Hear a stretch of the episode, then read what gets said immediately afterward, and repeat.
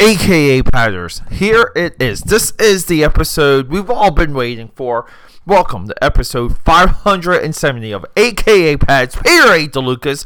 That's me, the Film Buff Podcast. We this is a this is the movie, people. If you listen to the previous episode, 569, I, I gave you like the sketch, the idea. I gave you the deliverables of the truth of Barbieheimer and why Barbieheimer is nothing but depressing, and we should all be concerned what Barbieheimer means.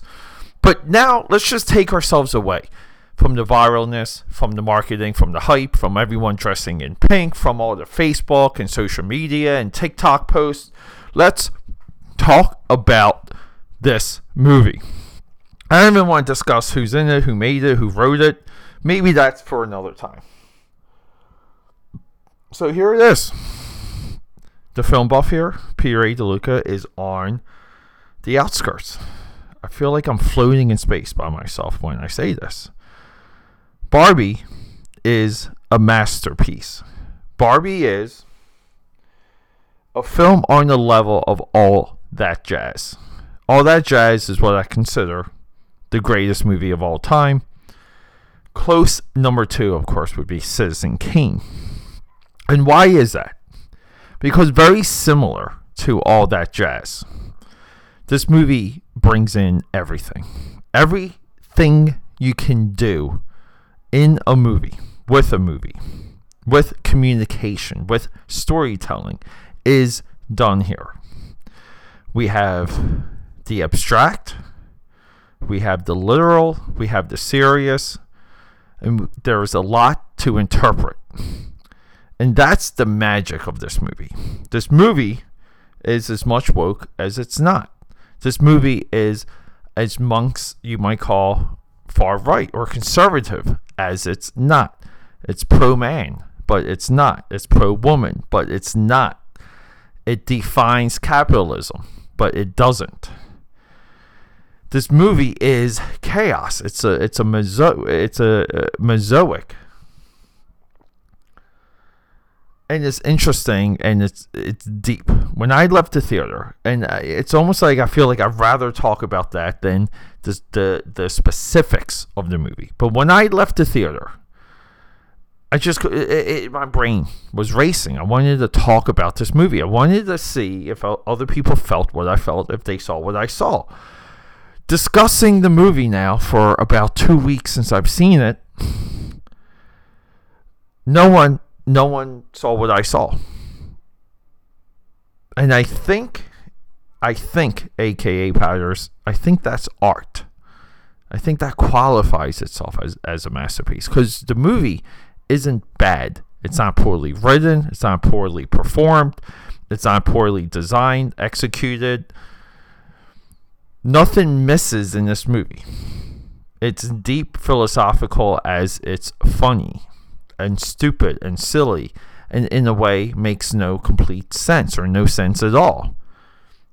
But yet it defines a lot of our sentiment today. It, it targets our feelings and where we are and what we think we know and what we don't know. It revels in it.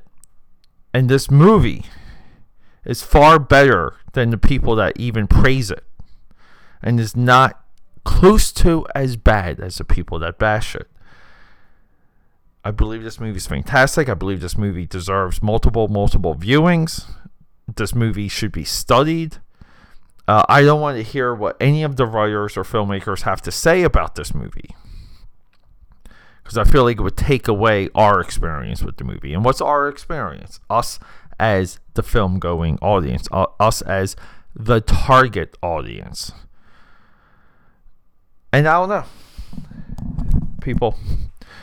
Maybe I'm going to make some notes. Maybe I'm just going to be able to, to bullet point and we'll go down the list line by line.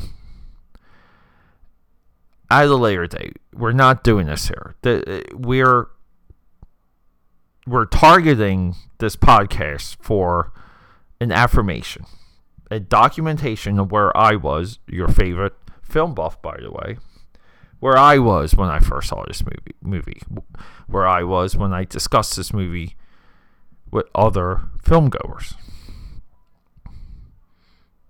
I don't know.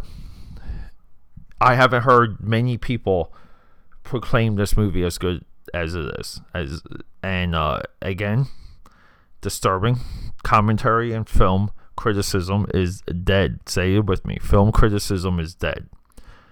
I don't care what side of the spectrum, aisle, what you identify as, period. This movie deserves to be seen. And part of the negative press, women are seeing this movie and breaking up with their boyfriends. That's okay. That's okay.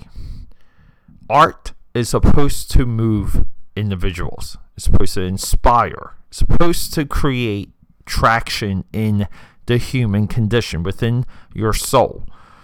Any girl that breaks up with her boyfriend over this movie, that's fine. The guy should be happy. Probably wasn't stable anyway. Revealed how unhappy some people are. Now, given, right? Doesn't sound right, but it is what it is, and we should all move on. So I don't know, aka Powders. Barbie is a masterpiece. I'm okay being the only one. Being the only one that's comfortable to say that. But hey, we're 570 episodes deep. that's what she said. No. But yeah, this movie is a full recommendation. This movie, just go watch it. Check it out. Go into Barbie with an open mind. Do a brain dump and just be ready.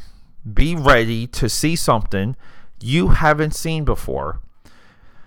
And if you're a fan of Woody Allen and you like existential movies, this Barbie is nothing but a extension of what we've already seen from Woody Allen.